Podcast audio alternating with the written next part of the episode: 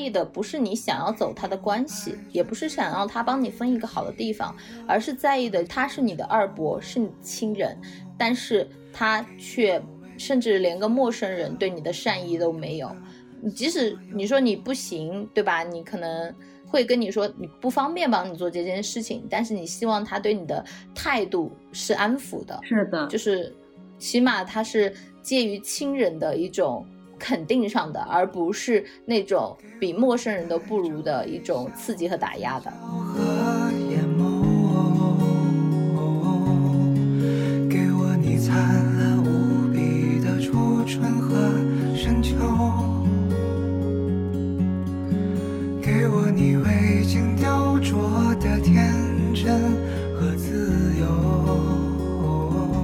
特别想和百里分享一件事情，就是我有一个学员嘛，他是先报了我的共读会，然后又报了写作课。他在报名的时候，其实已经考上研究生了。他生活在一个云南的一个小村子里，他是一个在编的幼儿园老师，但是所有的人都不让他去读，觉得你读完之后你辞去这个稳定的工作，那谁还会给你这份稳定的工作？而且他原生家庭特别不好，他的爷爷奶奶、姥姥姥爷生病了，都需要他照顾。他昨天他还说，他的堂哥问他借了一万五千块钱。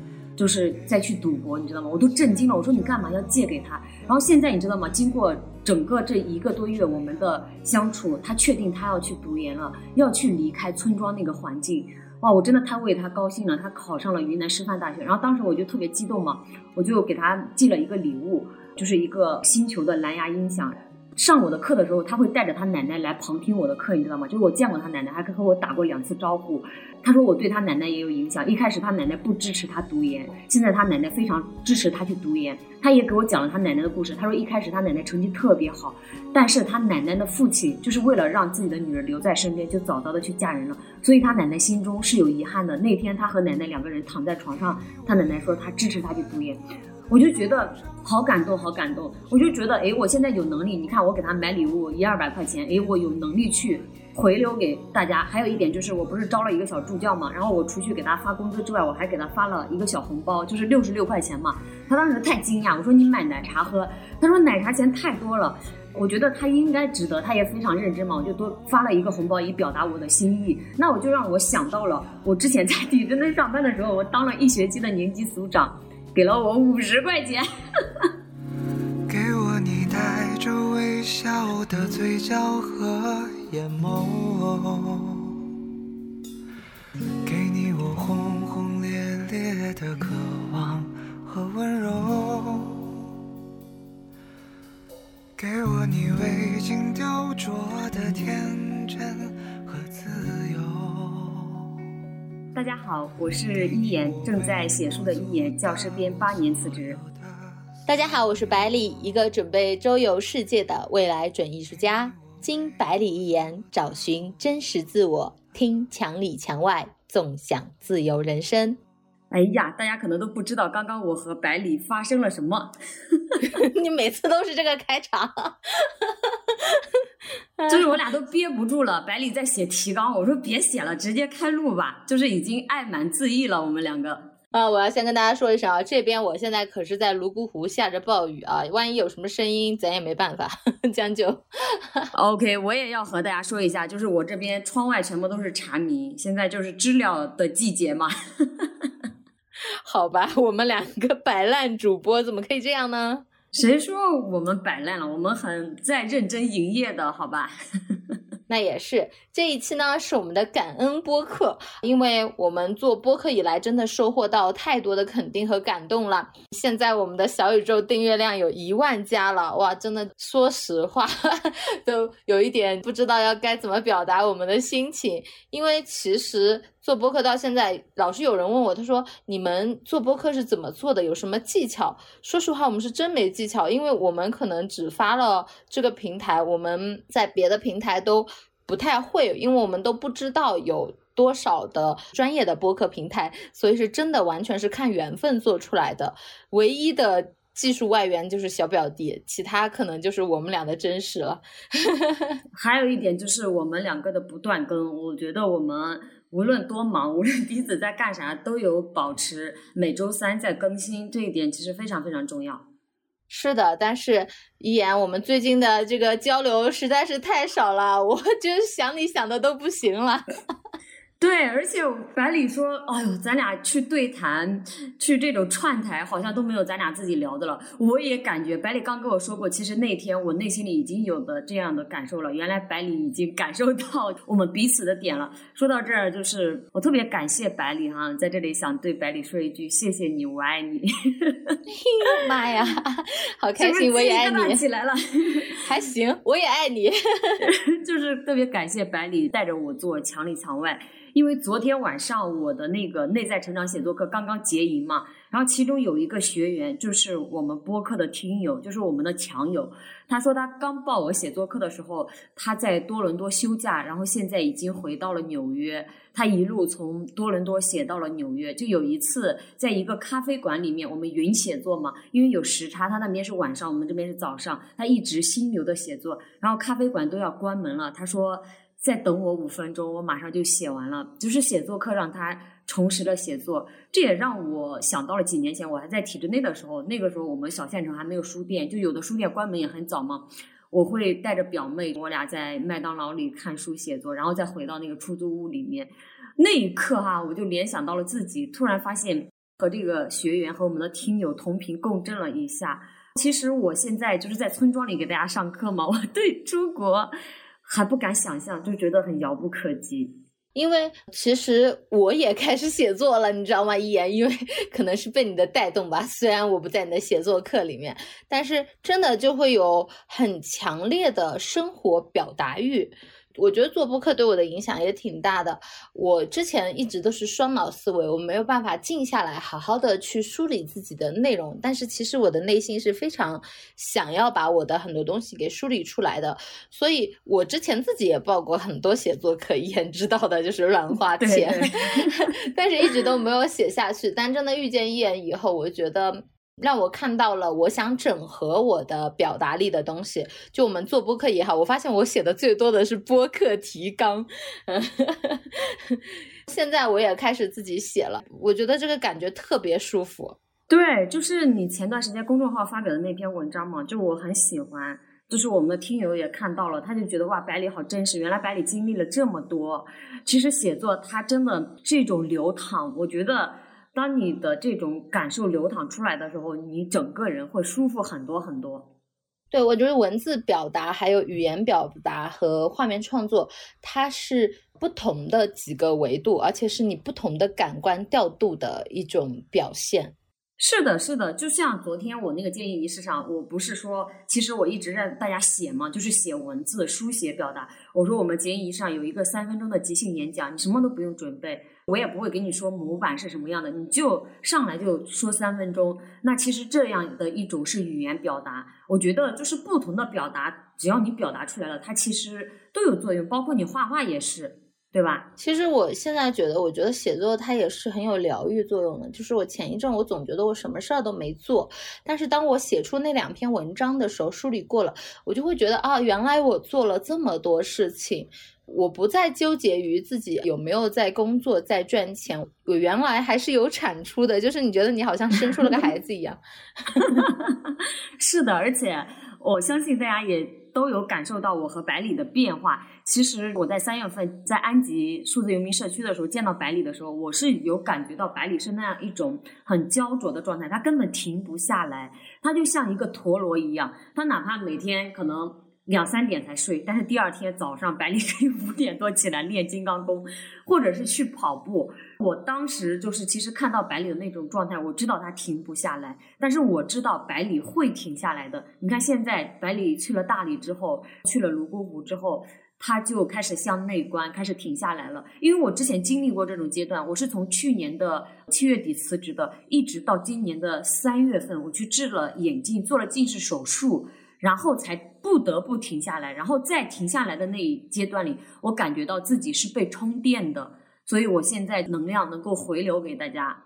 其实我之前说我在大理疗愈的时候，我觉得那是种灵性的放松的疗愈状态。但是我现在因为我在那个泸沽湖，我觉得它让我接上了地气，就是我能够看到别人的焦虑了，我能够调整自己的节奏。因为我自己现在每天都在做一些，比方说做饭啊、整理东西的这些事务性工作，我觉得我好像接上了地气的那种感觉。就真的把意识放到生活里了，哇！我觉得你这个觉察其实很好，就是他有在和把大理和你泸沽湖，其实一个是仰望天空，一个是脚踏实地，两者刚好结合在一起。我确实有这种感觉。我现在就是因为我在泸沽湖嘛，然后我可以看到别人的状态，比如说我那个老板，我觉得啊他是非常焦虑的，我能够很敏感的，就是感受到别人的心流状态。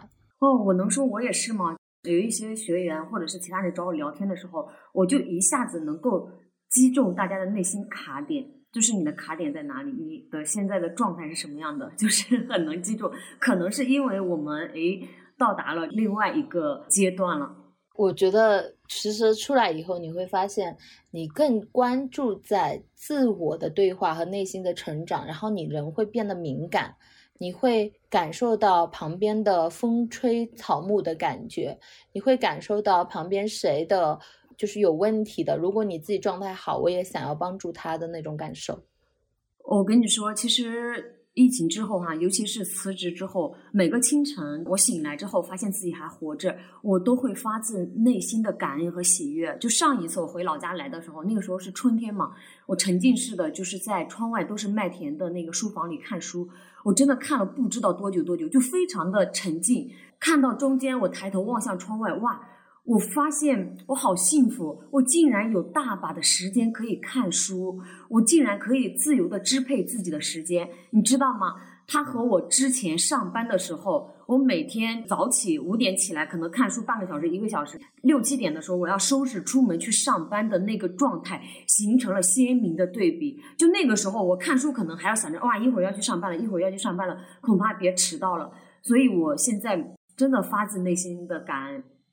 我现在的状态也跟你一样，我好像就是我非常感谢我遇见的每一个人。就我离职 以后，我觉得我已经进入到就是周游世界的一个状态中了。只是我会根据我的状态缓慢的调节，慢慢来。我现在我跟你讲，我一整个就是沉浮实验，我完全不知道我要去哪，我也不知道我要干什么，我没有任何的规划。我三月份的时候我还说我要去秘鲁啊，我要办签证干什么？现在我啥都没有干。我前一阵子不是在大理嘛？我去大理的原因只是因为我在亚丁遇见了一个住在大理的姑娘，然后我就觉得，哦，你刚好可以，就是我可以住到你家，然后给你房租，我觉得 OK，那我就不想找房子，那就去吧，刚好又可以避暑。我还在亚丁遇见了我现在的房东，也就是朱老师，哇，他是在泸沽湖开民宿的嘛。啊，我当时听他的这个故事，我觉得特别有意思。他是一个上海人，他是土生土长的上海人，也是个体制内的老师，还是个翻译。后来他就辞职了，辞职他在泸沽湖遇见了他现在的另一半。也就是他的老婆，他们就产生了感情，因为他特别喜欢他老婆的家庭，就是泸沽湖的母系社会嘛，就是那样的大家庭，大家都生活在一起，有祖母，有火塘，在祖母身边，每个人都会把钱啊、经济权啊都是交给祖母，然后在他们身边生活，每天都是一起吃饭的大家庭。他为了改善当地的生活嘛，他就在这个地方打造了一个民宿。我认识他的时候，我觉得好有意思，因为。我的想象中的母系社会，因为你知道我们还是有点女权嘛，我觉得那如果是母系社会，那应该是什么样子？我原来是怀有期待和想象的，你知道吗？我觉得母系社会应该就是女人做主的时代吧。但是我到了这边，对我每天都在刷新我的认知。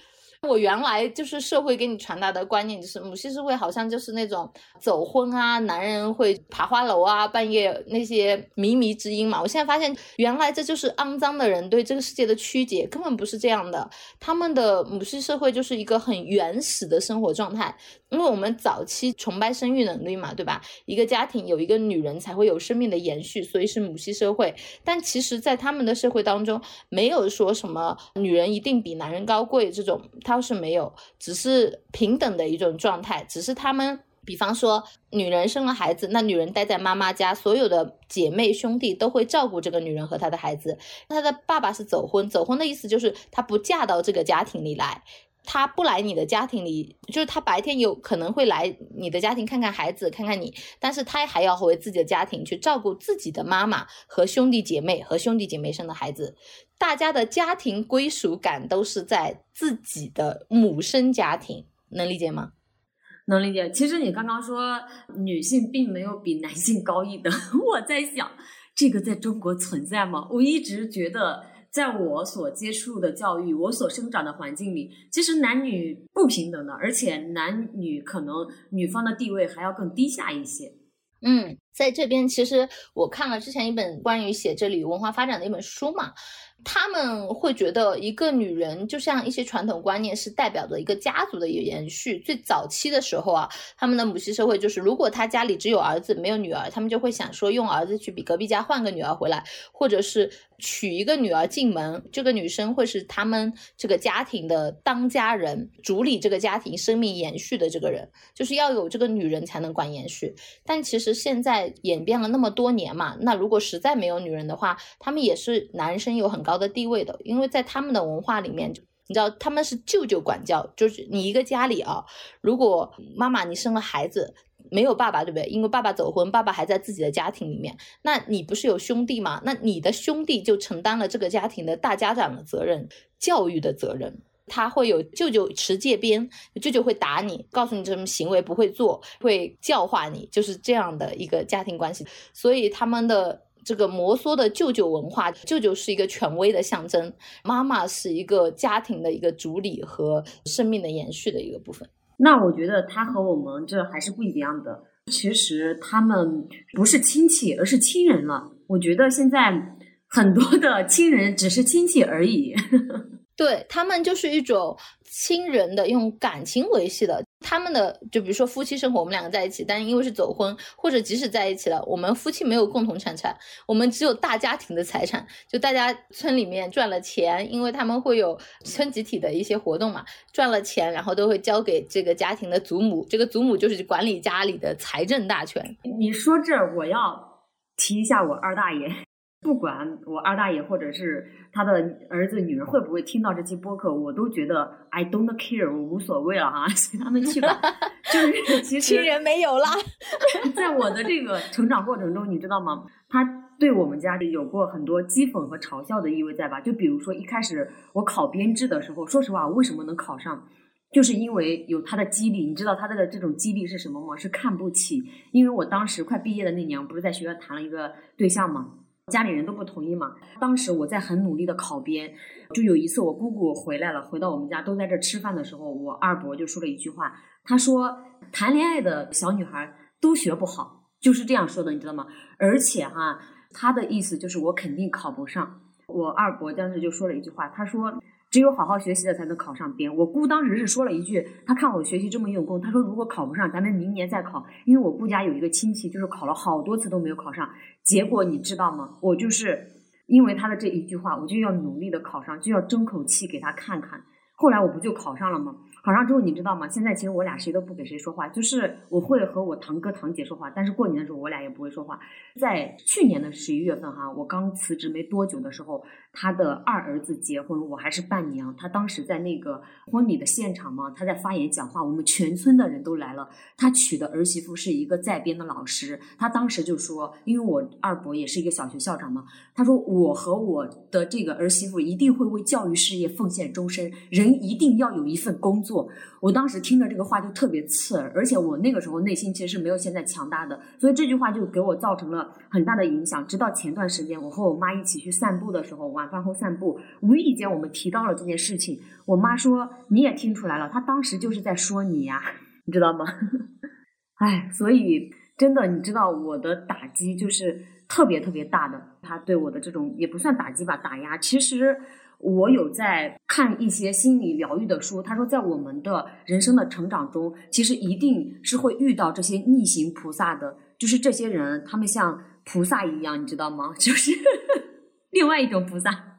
你说到这个，我昨天晚上跟我表弟的妈妈打电话的时候，他就说了一句，他说。我们聊的时候要感谢我的父母，因为我父母就在我从小的家庭关系当中，就是我我爸妈很偏心嘛。对我是最不好的一个，从小到大就是这样。我不管做什么都是得不到他们的肯定的，我不管怎么样，他们都是不爱我的，所以导致了我成为我这个家里比较有想法的人，因为我敏感的内心嘛，导致了我爱画画。在我高考的时候，就是我后面花了一到三个月的时间努力考上了，因为我当时我爸爸他们会很瞧不起你，然后会觉得，呃，如果你不去有一个好的出路的话，你可能就怎么怎么样了，就说话很难听嘛。当时也不是说为了争一口气，我只是想要离开这个家庭，他们对你的伤害过大了，然后你就特别想离开这个家庭，这是我当时努力的唯一念头。后来当我开始工作以后，我想要脱离这个家庭，或者是我想独立的心会更大一点，因为。家里人对你不好嘛？对你越不好，你就想说你要越努力。但是我的弟弟妹妹不会，因为我弟弟妹妹，我弟弟爷爷奶奶疼，我妹妹妈妈疼，所以他们两个其实如果你要从事业上比较来说的话，他们会比我更迷茫，也不会那么努力，因为很多东西他们天生就有了的。是的，是的，我觉得其实包括我遇见的这一些人，包括我之前的校长，其实我现在回头看哈，可能他们就是我人生路上的逆行菩萨，他们加速了我的离开。那我自己的亲身经历，我的二伯，他其实当时出现的那个节点，就是为了什么，让我考上编制，对不对？他可能就是拿来激励你的，对，就我现在会觉得，就是我们在生命当中一定会遇见很多不好的情绪、不好的东西，那你就调整自己的心态，你取好的那个部分看就好了，你不要老去执着于那个痛苦的我执，那你就会快乐很多。哦，就是我又想到了一件事，其实也是嗯发生在我和我二伯身上的。就是当时我考上编制的时候，我的爸爸妈妈都在外地打工，然后我二伯不是我们这的中医校校长嘛，因为要分到学校嘛。其实很多人说，如果你去找中医校校长的话，他不会让你分太远。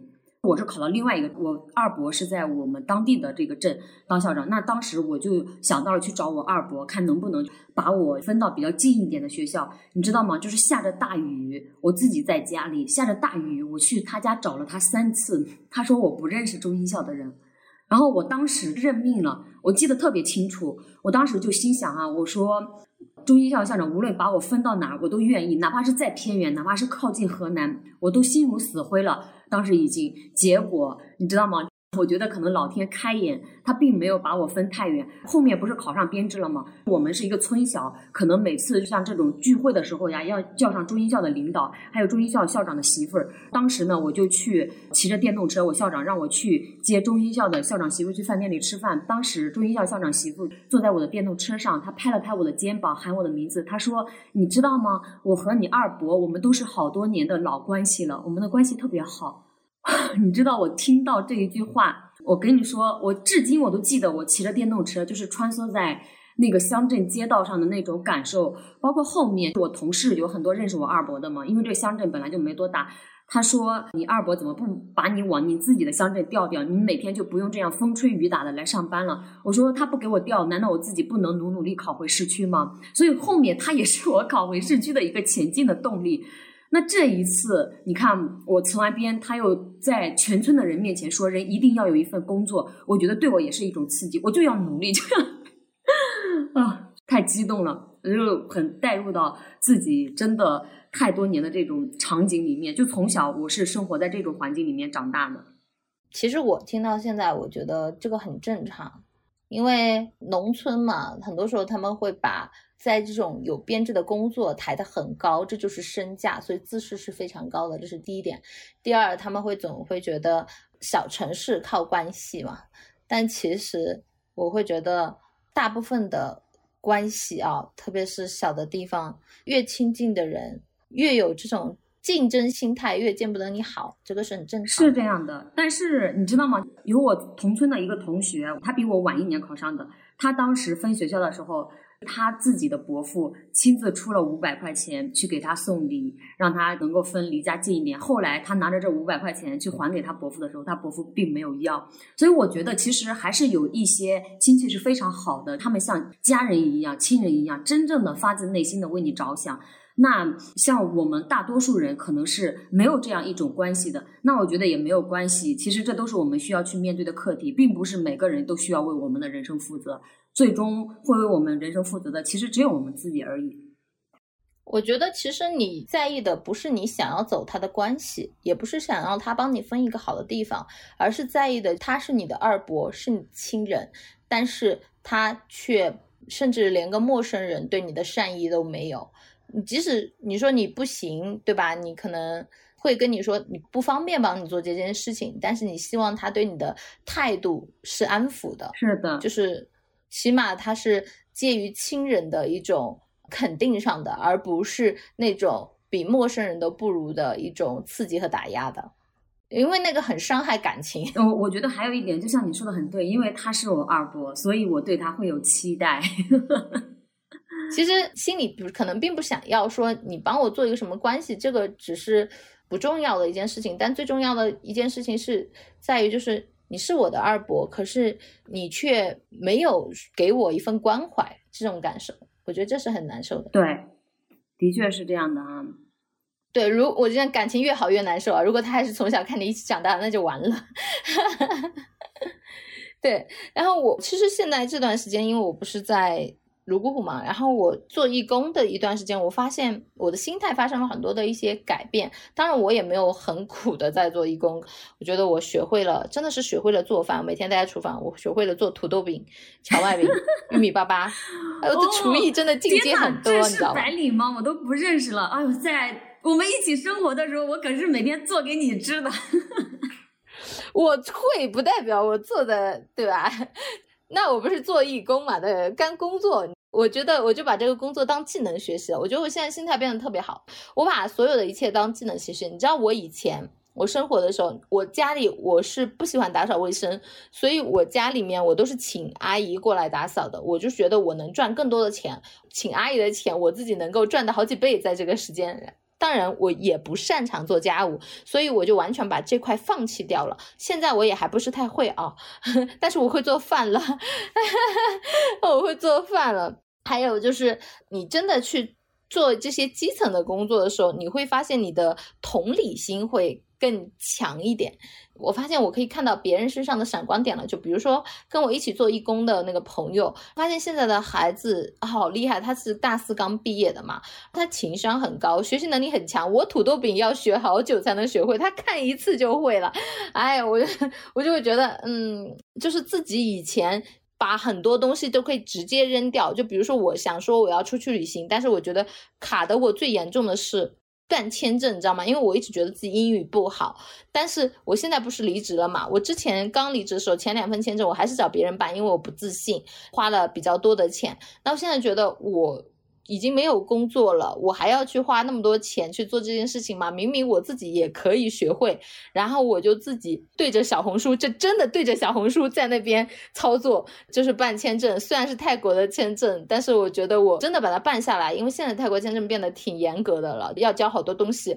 然后我发现其实也没有那么难嘛，就是需要点耐心，因为我没有耐心嘛，不喜欢做这种重复的事情，因为我觉得重复的事情都是没有意义的。就像我以前，我会把任何重复的事情都扔给别人做，但现在就就觉得，其实你做一下，你才知道。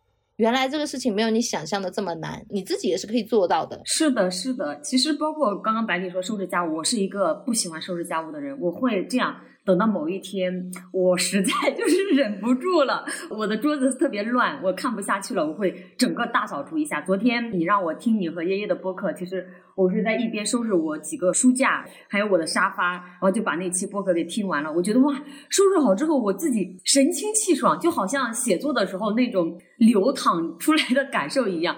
我觉得我可以把我此刻和百里录播客的这个桌面 拍给大家看一看，这个上面究竟现在有多乱？你不会想拿这个当做封面？不是，我们可以放在 详情页里让大家看一下。所以大家，我觉得，那你记得传给表弟。对，就是不要让对。自己去 PUA 自己，去苛责自己。比如说啊，我为什么不喜欢收拾家务？我为什么不喜欢去做饭？一定不要去这样，对吧？我觉得是很多东西你在做之前就因为你自己的价值观和你的世界观先给自己下了定义。就比如说我来这里之前，我觉得那个母系社会就是女人做主的，其实不是，是因为我们的心理压抑久了，我们想要一份女性更大的权利。对对。其实就是说，哎，你的世界观就是你的认知，你的认知就是你的世界观。我想到了，前段时间我卖玉米的时候，有一个在我们省会城市的小女孩买了我的玉米，她对我在村里 生活，她很震惊。她说：“一言，你在村子里生活不会有很多的琐事吗？”我知道她所讲的，比如说村子里的闲言碎语呀，一些其他的之类的。我当时给她回了一句，我说：“当你内心强大的时候，便会无所畏惧。”首先，这个是第一点，而且就是你也可以去看这些。村子里这些人，他们身上的可爱之处，就比如我现在是在泸沽湖嘛，我在的这个泸沽湖，因为泸沽湖这个地方它是云南省和四川省的交界，它这个湖非常非常的大，三分之一是在云南，但三分之二是在四川的。那我所在的片区在四川片区，因为它原来是高原嘛，它的交通非常的闭塞，它周围都是高山，所以经济是非常差的。而且云南因为旅游业的关系嘛，云南的泸沽湖开发的比四川的要早很。多，所以旅游业会比较发展一点，然后我这边会更好的保留它的原始风貌，经济会差一点，但现在其实都还好，因为我来到这里以后，我没有感觉这里的人很穷，因为我又住在这个很高级的民宿里面嘛，然后我就会觉得他们家应该是还不错的，就是我会有这种新来的定义，因为这个民宿被朱老师打理的非常的好，他在这么。偏僻的泸沽湖就这么没落的四川小乡村，因为这个地方属于大凉山，我们知道大凉山经济其实是很差的，在这样的一个地方有那么高级的，你可以在这个地方有上海的那种小资生活的享受，很品质的一个民宿是非常困难的，因为它是把它原来的摩梭族的那个木楞房嘛，就是那个木头结构的那个房子，跟清水混凝土一起架构改造的。改造的非常有品位，那我在这样的环境里，我不会觉得我身边的人很穷，你知道吗？可是我那天真的是发生了一件重大的事情。之前朱老师跟我说，他说他在泸沽湖开民宿，你知道他在这个地方待了十二年，他一直调侃自己是精准扶贫，对吧？那他说他因为整个家里人。泸沽湖这个地方的经济是这样的，因为高山农作物长不太好，所以他们的东西都是自给自足的，他们没有种了地去卖的那种产量，没有，就是他们家有什么他就种什么，养猪、养鸡、养鹅、养鸭，但是自己吃嘛，对吧？那就是他们没有可以赚到钱的一种方式，所以他们没什么钱。朱老师很搞笑，他调侃自己是精准扶贫，我当时是没有任何感受的，因为我一来我就住到了他打造的这个精美的民宿里面了。然后他那些家人，比如说他老婆叫高佐，高佐的三姐啊，还有孩子啊，什么二姐的孩子就会过来帮忙。但是我一直不觉得，我觉得他们都是跟我一样的，就因为我们都住在这样的一个环境里。但是你知道那天发生了一件非常 让我羞愧的事情，就是泸沽湖的夏天，它是有时候突然给你下雨，而且没有任何征兆。那天的傍晚就下了好大好大的暴雨。然后呢，她三姐的女儿吧，二姐的女儿叫格科嘛，格科刚刚生完了孩子，才四个月啊，我是看到过她的小孩子的。格科就是个性格非常好的女孩子，然后她在门口化妆，哎，我说你你要去干什么？她说她要去村口给那些游客表演跳舞，跳他们的摩梭族的假搓舞。我说这么大的雨你去跳舞，我说有没有舞台，有没有就上面遮雨的地方？你知道他说什么？他说什么？他说那里连个避雨的台子都没有，就没有避雨。那个雨真的是比黄豆还大，就真的就是非常大，然后我就很震惊，而且他刚刚生完孩子才四个月，天呐！然后我说能不去吗？他说不行。我说那你跳一次多少钱啊？他说十块钱到三十块钱，大部分可能就十几块钱吧，二十，因为看游客的人数。你知道他们这里的经济是这样的，他们没有赚钱的方式，就要不每家开民宿，对吧？那村里为了补贴他们嘛，把那个泸沽湖的经济给他们。怎么说呢？就每家你出一个人跳舞，或者每家出一个人划船，然后呢，根据游客的多少按比例分成，分到你的头上。那游客少，你可能一天可能就赚个十块钱；那游客多，顶多也就三十块。天呐，现在十块、三十块对我们而言都不是钱，好吗？对，就很夸张，对不对？然后我当时就是觉得，我的天，雨那么大，就真的很夸张。那个雨大的就简直就跟倒下来一样。而且这种雨，我们家那种，就如果雨下倒下来，就下个几分钟停了，你知道吗？一两个小时它还没有停。然后我就说，咱能不能不去了？要不今天请假吧？他说不能请假，因为他去跳一场舞十到三十块，但是他如果请一天假要扣七十块钱。这是什么制度？然后我当时就倒吸了一口气，你知道吗？对这个制度是不是很夸张？可能就是为了管理他们嘛。他后来就很安慰自己的，就是很开玩笑的说了一句：“他说，嗯，而且雨下的这么大，但也是件好事。”我说：“为什么？”他说：“客人可能会被我们在雨中跳舞的这种精神所感动。”我当时就倒吸一口气，你知道吗？我真的是一整个震惊，完全无法控制我的面部表情。我就进去跟朱老师说：“我说这样的工作我肯定是干不了的。我说这么大的雨，身体要紧啊。我说如果你生病了，医药费都不止三十块钱呀，是不是？”朱老师说：“这里人没有这种观念的，他们世世代代都这样生活的。”我说：“那为什么不去做别的工作呢？别的工作可能可以赚更多的钱啊。”朱老师说：“他们的文化水平就是这样啊。”他们的概念里面没有这种概念，我说那也不能淋雨啊，而且他才生了孩子四个月。他说这里的女人没有这种观念的，她们从小就勤劳刻苦能干，一个月出了月子就慢慢开始干活了。天呐，我很好奇他们的生活，他们不通过互联网，不通过手机去看一看外面的世界吗？去看一看别人的生活？你知道吗？我当时就说了一句，我觉得我现在就跟你一样的反应，我就很天真，我说。那他们可以做自媒体呀，做社 群呀，然后他说，然后他就很无语的说，他们文化不够呀，交流水平也有限。我后来发现他们这里的人有一个问题，其实格克他是上过中专大学的，他读过幼师的。我后来得知，就是他可能从小也生过病嘛，在外面可能家里人还是希望他回到家里来，待在自己身边。他就回来了，而且结了婚，跟当地的一个男孩子，他们是自由婚姻，他们这边倒是很支持自由结婚了。但是有一点就是，我发现呢，就是他们这几个孩子，像格格的表兄弟妹啊，高佐的大姐的孩子啊，他们家已经算很好了，因为可能因因为有朱文清，还有他们自己重视的关系，就朱老师和自己重视的关系嘛。像大姐的儿子是考上了大学，在他们比较远的那边的县城当一个。老师，像二姐的女儿，她是自己考了个嗯医生嘛，然后现在就从护士啊一起考上去了，在格科，但是他们就回来了。如果在外面的孩子，就像大姐的儿子和二姐的女儿嘛，暑假或者假期，他们就回来家里帮忙，帮忙是真的帮忙哦，就各种打扫卫生啊，然后帮妈妈去划船啊，就是做各种农苦力的事情哦。然后像格科这种，他是回家了，他可能就是他们家第三代的当家人了，因为就是回来的女儿嘛，对吧？我觉得她好乖乖女哦。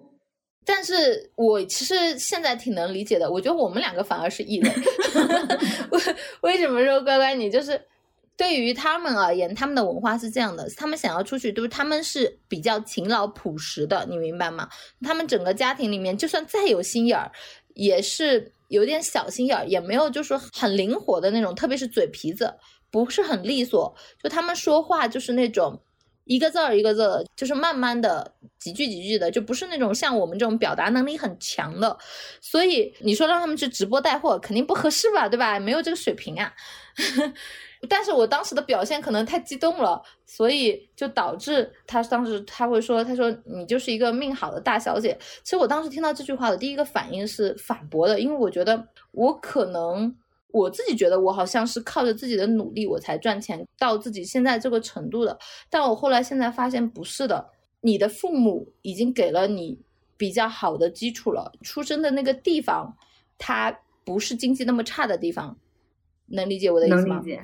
浙江的农村你看过的，就浙江的农村，它其实它的基建已经是比较好的了，所以你可能自己的想法，你的基础就会不一样。虽然在我自己的观念当中，在我们自己的家乡当中，我觉得经济是不好的，就没有那么好，因为旁边的人你一比较，大家都很有钱，对不对？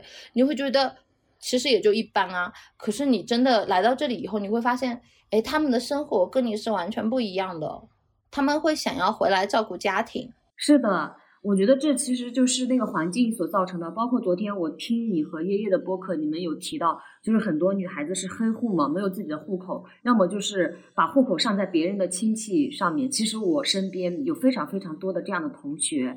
那其实我反观我自己，我觉得自己其实很幸福了。爸爸妈妈并没有我是一个女孩子而不让我去读书，因为有很多的我的同学就是这样的，他们出门打工了。我记得特别清楚，我小时候一个很好的玩伴，读到初三的上学期的时候，他哥哥来到学校，把他的桌子给他搬走了。因为我们那个时候读书还是自己搬桌子去读书，要跟着家人一起去打工了。其实我当时去读师范的时候，我的学费特别贵，一年六千多块钱，一学期还是一年，我记不清楚了。可能你去读其他的专业才两三千块钱，因为我学的是美术教育嘛。所以就学费特别贵，但是我爸爸妈妈并没有嫌弃学费贵，不去让我读，因为当时还有一个小女孩，她想去学音乐，和我去同样一所学校，结果因为她自己的亲妈妈去世了，爸爸又娶了一个后妈，她的这个后妈其实不愿意再去给这个女儿去出钱去读书的，所以现在每每想起我这个同学的人生际遇，我觉得还是就蛮遗憾的，我就在想，如果。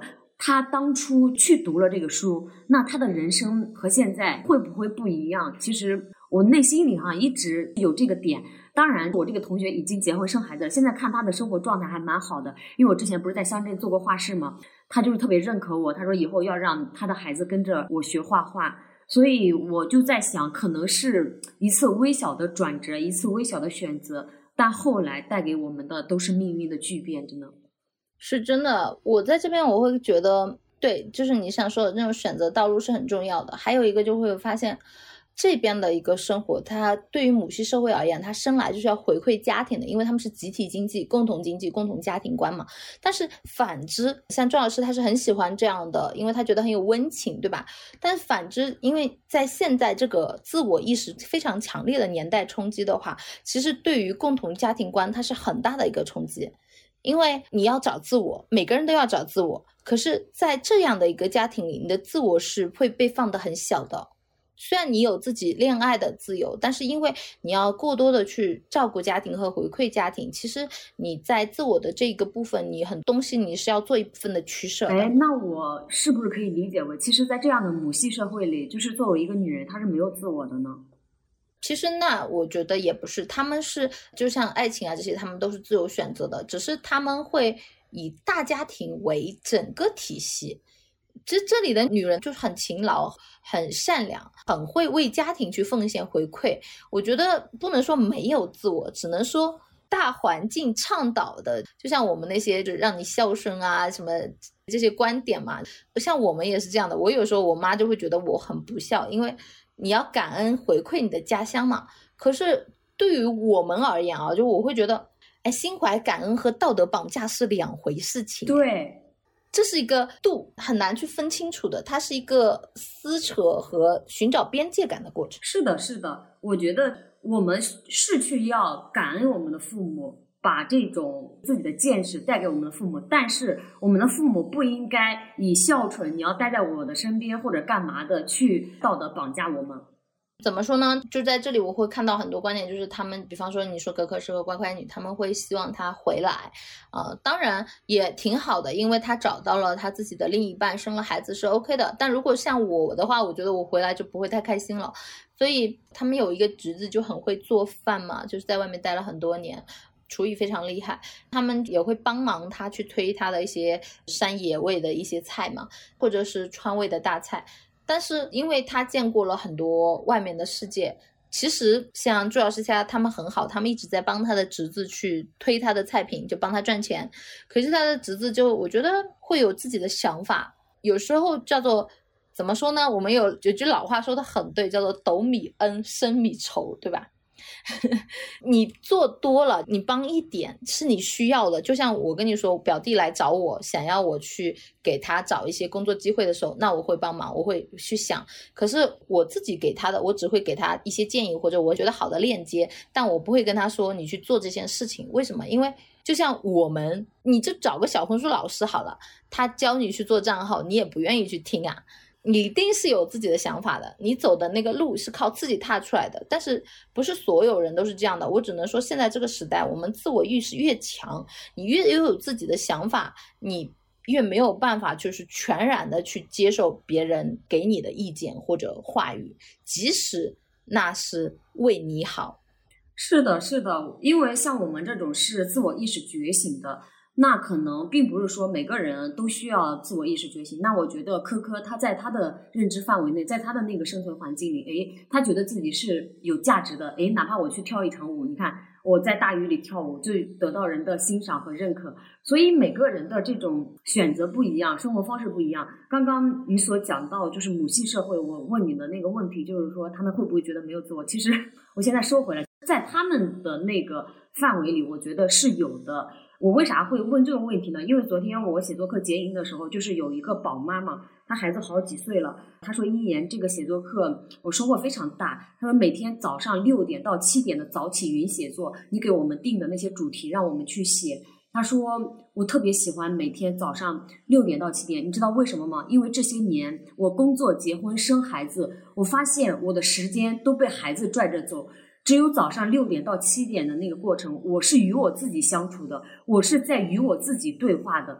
哇！我当时听了之后，哇，原来当了妈妈之后，自己的时间竟然会被压榨到这么多。咱俩现在是没感觉的，因为咱俩时间可以自由支配，还没生孩子。所以我当时听了之后，真的特别特别的感动。而且我最近哈，我一直觉得人生，你其实。想要先得到什么，你其实是一定要怎么样？要先去付出的，真的是这样。因为其实我以前我会在想，很强调自我嘛，对不对？我会在想，我们老说你要多爱自己一点，但有时候我会在想，这样是不是过于的自私了？你太过自我的时候，现在想来，其实也不能这么想，很多东西它都是有一个度的。你如果没有让自己在一个，还是我上次说，没有在一个好的状态，你很难去回馈别人爱满自己。为什么呢？因为朱老师在做这个民宿的时候，他真的是心力憔悴。你知道他在这样的地方待十二年，他那个民宿就是真的是，我觉得他说营业四年，光造壳儿就弄了四年。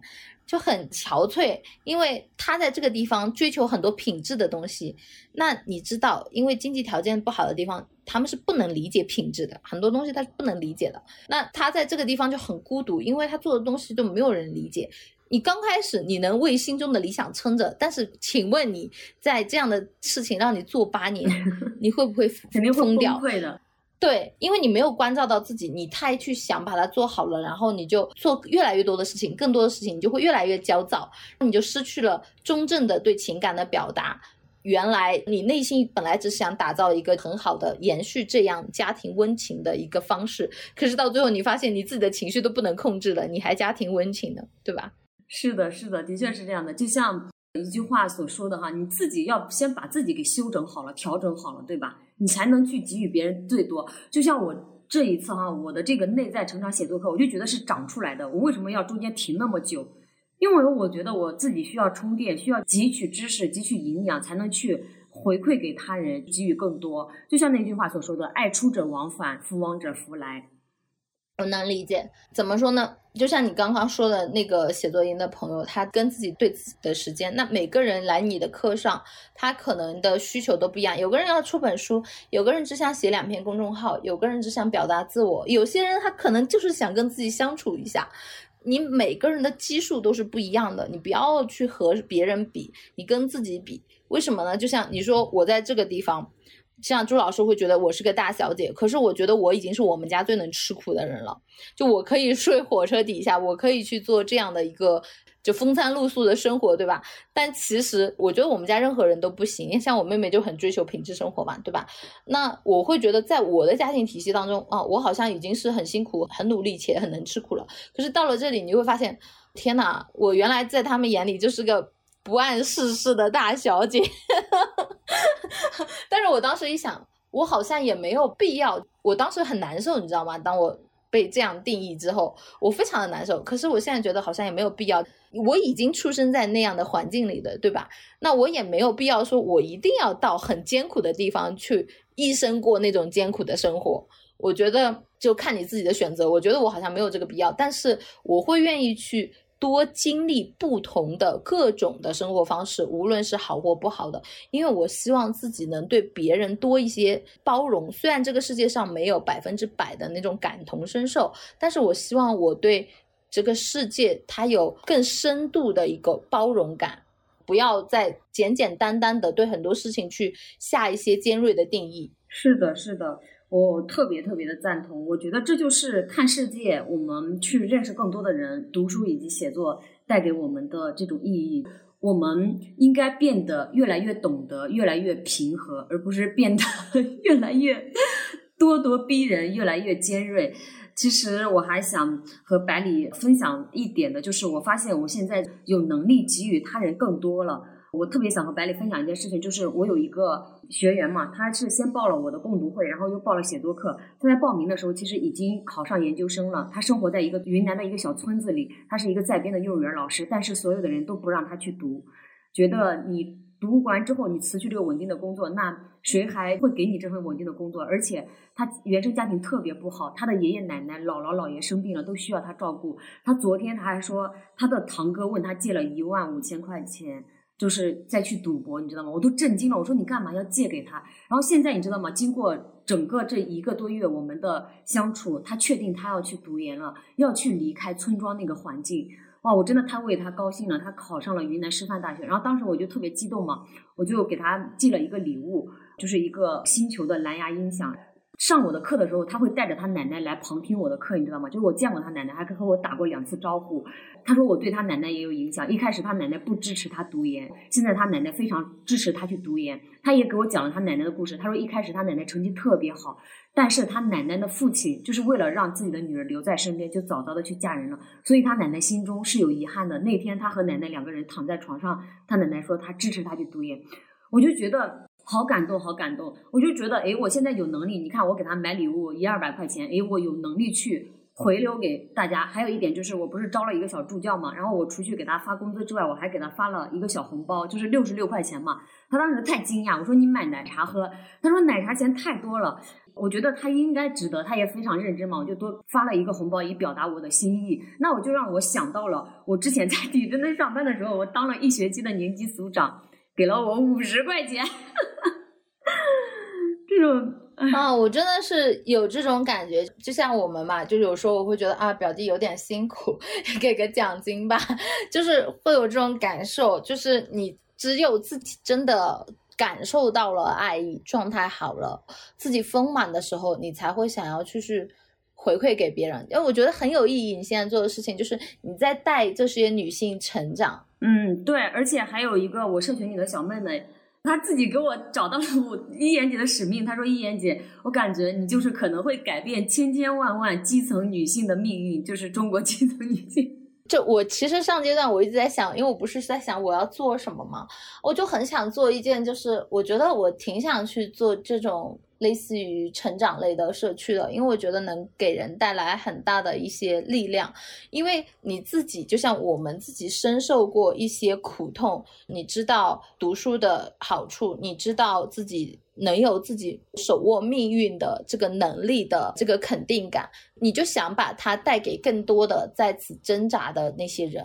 虽然这个社会上我们看到很多人好像站在金字塔的顶端，看起来闪闪发光，但是还是有太多的人，他们连自选择自己人生的路径都没有。是的，是的，真的是这样的，就是嗯，因为他们没有走上自我探索这一条路。其实我的学院里还有一个北师大毕业的。就是你想一想，我一个破专科，他是北师大毕业的，他发现他回到贵州去当高中老师，他并不开心。他人生中所有的选择都是妈妈在帮他选，妈妈开心了，他却忘了自己内心的感受。就是直到遇见我嘛，他发现他要开始自我探索。我是觉得哈，尽管其实如果我们的原生家庭很好的话，可能会缺少历练；如果你原生家庭不好，你会缺少爱。这句话好像是杨幂说的，所以我就希望大家不要去抱怨。你要去感恩，其实你能够活着，你能够身体健康，你能够眼睛去看到这个世界，你耳朵能够聆听到这个世界各种各样的声音，我觉得这就是你最大的福报了。我也是这样的，我会觉得我现在因为我出来了。见识了更多，所以我不太去计较我家里的，就是我原来很介意的那些没有爱的部分。就我刚刚把我自己的房子给我舅妈住了嘛，我以前我会觉得空着也无所谓啊，对吧？那现在我觉得就是如果能帮到有需要的人，我觉得是非常好的一件事情。你真的发现有些东西你不需要了，你会愿意拿它去帮助别人的时候，其实你是开心的。很多东西就是你放在那里 浪费的时候，它是在折你的福报。我觉得是的，而且我觉得其实是我们内心强大了。今天早上我还在和一个姐姐聊天，就聊最近的变化。我说你知道吗？之前我出钱又出力带我妈去看病。我说，嗯，我哥就是没有说啥，我心里一直有执念。现在我说，虽然我哥也没有给我钱，但是我心里好像放下了。他说，其实不是你放下了，是你内心更强大了，也并不是你不去在意这件事情了，你不再去盯着在意这些东西了，你不再去为那些敏感、细小、渴望爱和平等的东西去执着了，因为你只是在我表达了我想表达的东西就好了，我觉得就够了。是的，有些东西等它自己慢慢回流吧。对，因为每个人的路程和节奏都是不一样的嘛。是的，就聊到这儿呢。其实我很期待和百里的下次见面啊。距离我和百里分开已经好几个月了吧？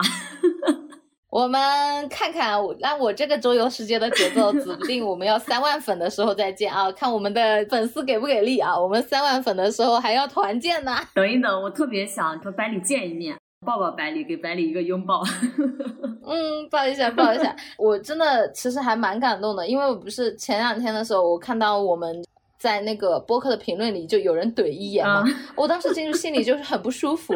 你有没有发现，就是当别人怼我的时候，我其实是很理智的回复的，就我嘴皮子其实是很厉害的。因为我都可以让领导那么下不来台，但是我基本上我不在网上用这些东西，因为我不想伤害别人。可是我看别人怼你的时候，我就忍不住了，我就马上怼回去。所以我觉得其实就是我们的内心就是更强大了。包括哈那天就是有人说我和南风的那个播客不是在怼我，你给他怼回去了吗？其实南风在下面回复了，南风给这个人回复的是谢谢你，我爱你。然后南风一看怼我们的那条评论又不在了。笑死我了！其实我也特别感谢我和南风录的那期播客，因为他告诉了我六个字，呃，不是六个字，几个字，我数学不好，你们自己去数吧。对不起，请原谅，谢谢你，我爱你。你看我最近其实一直在用这个，这大概是今天我和百里录制第三十三期播客，我第一次对百里说谢谢你，我爱你。其实你说的这几个字，我大学的时候就听过，那个叫江本胜的《水之道》。世界上所有的东西都能够感受到你的善意和恶意，所以你尽可能的表现对别人的善意，这也是我不断想要提醒自己做的。因为人性是很复杂的，你有时候你就会冒出你自己的恶意，各种情绪会有。但是我还是希望能对自己好的同时，做一个善良的人。是的，是的。啊，希望我和百里这一期爱意自满的播客能够把能量传递给大家，传递给世界的各个角落。谢谢大家关注我们啊！你们的每一份关注，真的都是给了我们很大的肯定和感动，让我们在自我怀疑的同时，收获你们爱意的肯定，又把这个爱意转化成温暖给出去。这里是墙里墙外，那我们这一期就到这里啦，谢谢大家的陪伴，我们一起陪你探索人生更多的可能性吧，下期见，拜拜，拜拜。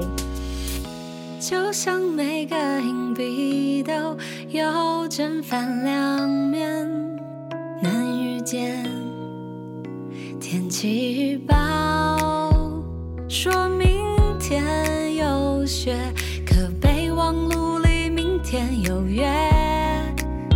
一个世界，生活在不同季节，这样两个人竟然遇见。我喜欢夏天的热烈，你热爱冬天的纯洁。我穿着棉袄，你穿拖鞋。我喜欢南方的夏夜，方的风月春夏秋冬流转时间。哦相爱